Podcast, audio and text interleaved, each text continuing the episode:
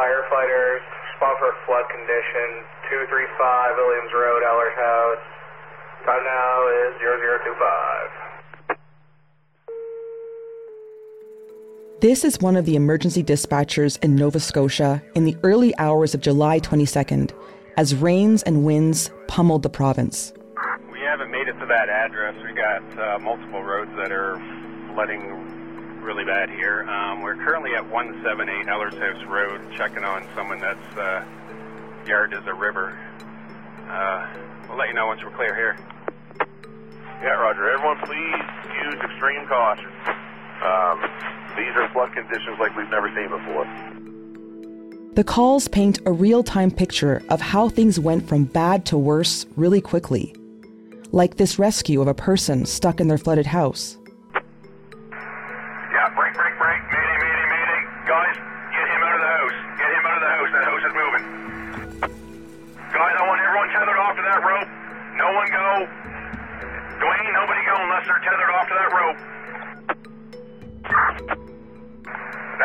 Dispatch from Brooklyn Command. Uh, mayday, mayday, mayday. I need help here. I need, uh, I need some water rescue personnel ASAP. I've got a rescuer down. Luckily, this firefighter was able to be rescued after being swept up in the floodwaters.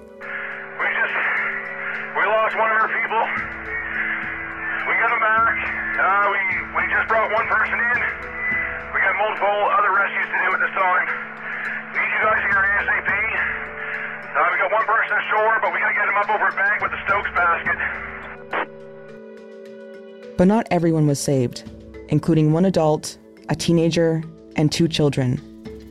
Oakland, command, copy dispatch. Go ahead. For the people trapped in the vehicle on Highway 14, I guess they are now been separated. There's a child missing. Today, Lindsay Jones is on the show. She's the Globes reporter based in Nova Scotia. She's been covering the floods and the province's response to them, including why people weren't alerted to the dangers until hours after the disaster began. I'm Cheryl Sutherland, and this is The Decibel from the Globe and Mail.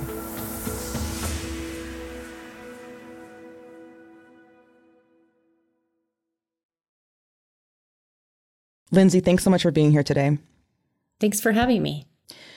So, Lindsay, we just heard some dramatic tape of the radio calls between emergency dispatchers and firefighters in the area of West Hants.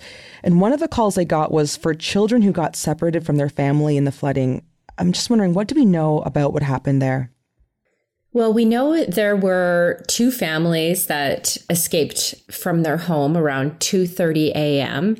In the vehicles were the Harnish family and Chris Sisco and his son Colton.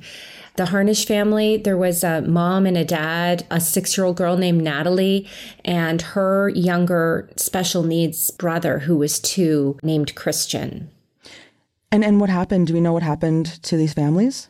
So, as soon as they turned out the end of their driveway onto Highway 14 in Brooklyn, flood waters swept their vehicle away. Mm-hmm. The families tried to save all of the children. Um, Chris Sisco became separated from his son Colton and Nick Harnish and his wife. They were able to save Christian, uh, but their daughter Natalie disappeared. Oh my goodness, can't imagine. Do we know anything about these kids? Like, how what were they like? Um, from what I heard about um, Natalie, she loved the color purple. Mm. She and Colton were buddies. They were they were really good friends, and uh, looking forward to spending that time together that weekend. I heard that she loved to help take care of her little brother, Christian, mm. who had a feeding tube. And um, she was just a, a, really sweet, super outgoing, cartwheeling little girl. Mm-hmm, mm-hmm. And and what about Colton? Well, Colton loved his pigs. Um, his family had a farm, and he enjoyed helping his father with the tractors in the yard. He loved to snuggle with his mom and eat popcorn and wear Spider Man pajamas and play with his collection of Spider Man toys. Colton's family is devastated by by his loss. Yeah. I mean, devastating losses for these families. And, and I know that these weren't the only people who died that day. Yeah, so there was another vehicle traveling on Highway 14 around the same time, and that vehicle was swept away. And there were mm-hmm. three adults in, in that SUV, along with 14 year old Terri-Lynn Keddy. She was a cancer survivor who'd recently been given a clean bill mm-hmm. of health after undergoing chemotherapy. She really wanted to start babysitting. And she was just, from everything I heard about her, she was this bright light who was so positive. So she passed away. And also Nick Holland, who was a musician in a heavy metal band, he passed away as well. And Colton and Natalie, were they ever found? Yes, every person that went missing was found.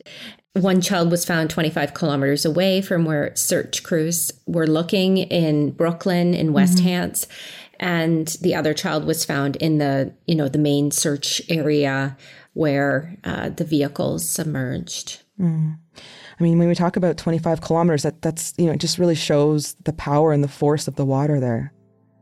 Yes, and Terri-Lynn Keddy was also found in Advocate Harbor, which was about 100 kilometers wow. away. There's this very strong push and pull of the tides every day. And so that is how police believe the children were taken that, that large of a distance.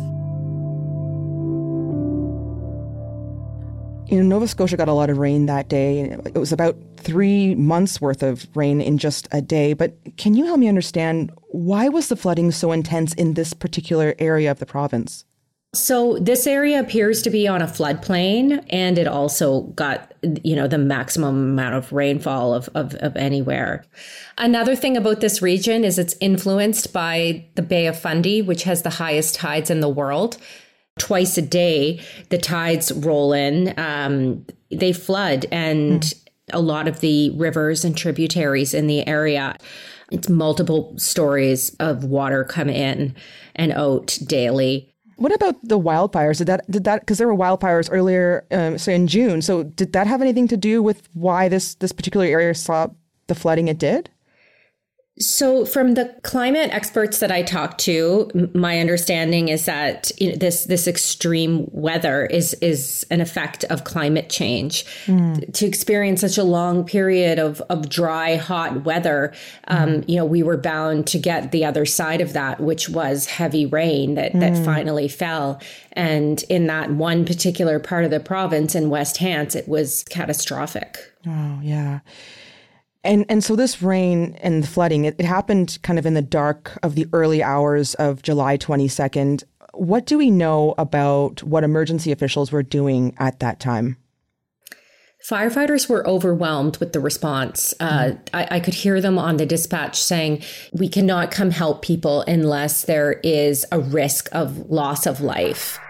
If people are safe in their homes, please instruct them to uh, shelter in place at this time and I don't want any personnel uh, put at risk for rescuing pets at this time. We're only going to deal with uh, human lives at this time, please. It seemed like you know they did not want any other vehicles on the road because they were already overwhelmed with trying to save and rescue a number of other people that were out there. We could hear emergency responders seeing cars that were trapped in floodwaters. One man was uh, in a tree. Got another 911 call for 6119 Highway 1 in Ellershouse. Your caller's vehicle was submerged in water. He's now hanging in a tree.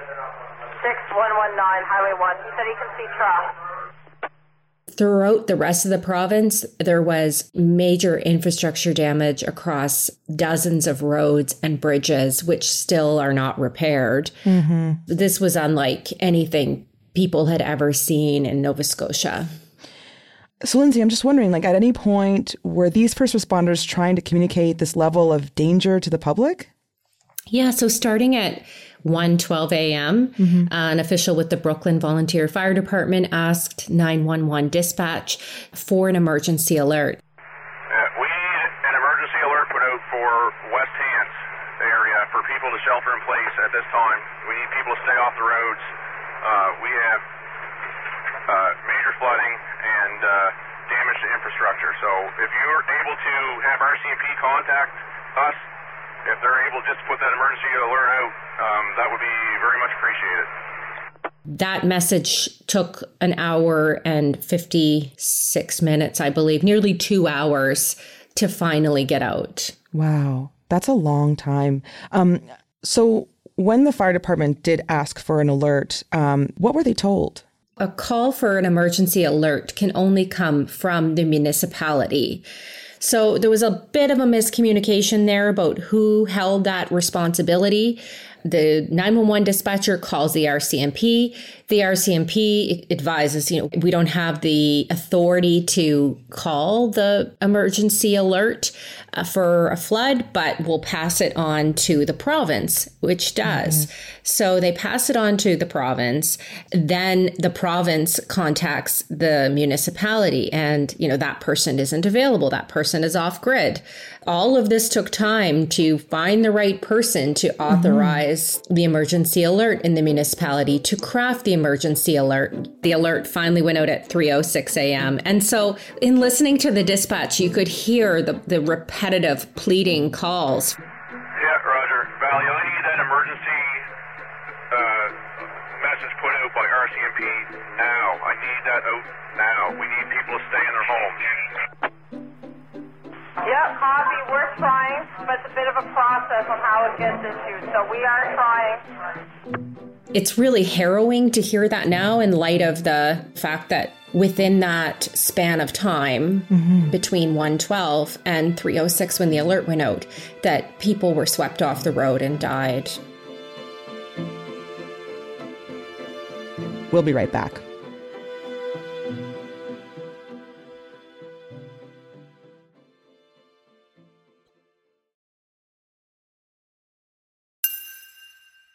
Okay, so Lindsay, just to recap how this crisis unfolded in this region of the province, we have this volunteer firefighter team pleading for an alert to get people to shelter at home. It takes about two hours for this to happen, and this is in part because of confusion around how these alerts are issued. This makes me think about the Portapique massacre in 2020, where 22 people were killed. And, and in that time, the public also didn't get alerts about the active shooter immediately. I, I'm just wondering didn't the province receive recommendations on how to fix things after that? So, after that failure to send out an emergency alert during the mass shooting, yeah. the province authorized the police to send out emergency alerts themselves. Right, and that was that was just for criminal matters. Like so in the case of a natural disaster like the flooding, why did it take 2 hours to send an alert? The province maintains they did they acted as quick as they could once they went through their protocol, which involved, you know, having the municipal official make the request. Also, you know, one thing that the municipality is looking into as well is did the lack of cell phone service in the area impact the ability to communicate amongst people who needed to authorize that alert? I mean, that's a, that's another thing. We don't know the answer to that yet. So, it does show the need for more training. People mm-hmm. need to understand how to, you know, what the chain of command is in a, an emergency situation and what to do. And you know, one thing that I raised with the premier of Nova Scotia was around the decentralization of, of emergency alerts. And so this would allow more people on the ground to issue a public alert so it doesn't have to go through all of these circuitous chain of command that led to these delays. So, coming back to the cell phone service issue, which we kind of talked about earlier, how have officials responded to criticisms that reception is risking lives there? We heard from the mayor of West Hants that there were multiple people that didn't receive the emergency alert due to poor cellular service or no cellular service you know, this is not the middle of nowhere. This is five minutes off a 100 series highway in Nova Scotia, mm-hmm. uh, near, you know, a major town where many people commute into the city of Halifax and they don't have reliable service in that town. So, this is something that Deputy Prime Minister Chrystia Freeland uh, addressed after the floods. She said that it needs to change. She, ne- she wants to see urgent action. The CRTC, the telecommunications regulator in Canada, and um, telecommunications companies themselves all have a responsibility to fix this problem. And can you just um, explain, like the CRTC, how are they involved? Like, they are, are they a part of basically making these changes? So they're responsible for the public alert system for okay. Alert Ready, which is like the national public alerting system. Mm-hmm. And they're the ones who are responsible for enforcing regulations that require cell providers and radio and TV broadcasters, which can also send out public alerts to distribute the emergency alerts. And Lindsay, I know you've also talked to Colton Sisco's family. Do they feel as if it would have made a difference if they had gotten an alert before they fled? Colton's father has said that he doesn't believe it would have made a difference, but mm. he'll never know. Um, it's a what if type of yeah. situation.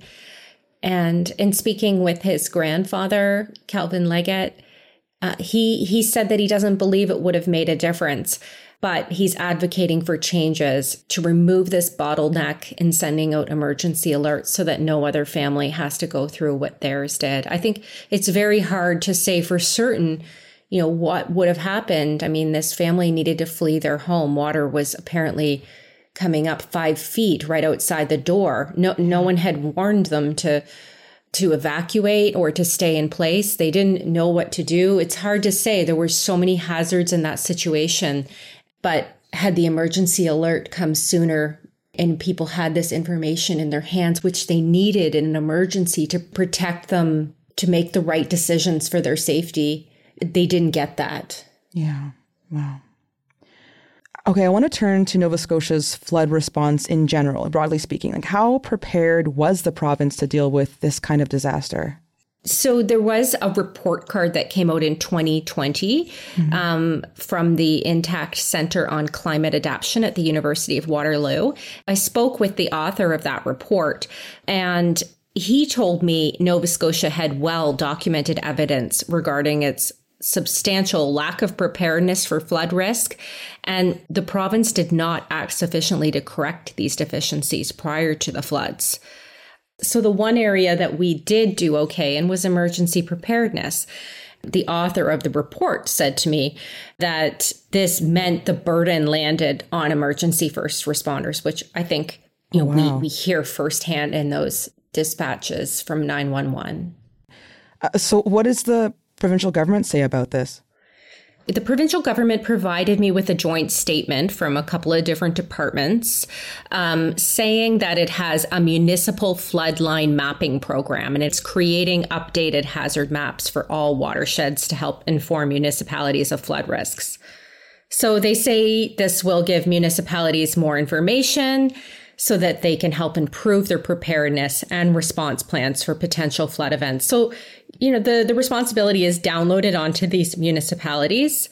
And this is potentially problematic in that, you know, one, one of the issues that comes up is you know people have to be told that their house is on a floodplain or their and their property is devalued and you know this might not seem like a big deal but because the mayor and the councillors at the municipal level do not want to deal oftentimes with unhappy constituents that mm-hmm. you know mm-hmm. this close sort of political nature of it makes it more difficult to to make those decisions and that other provinces in Atlantic Canada, they're one step politically removed. And mm. New Brunswick, for instance, does have a provincial portal where you can go on there and, and look and see anywhere in the province that is on a floodplain and its history of flooding.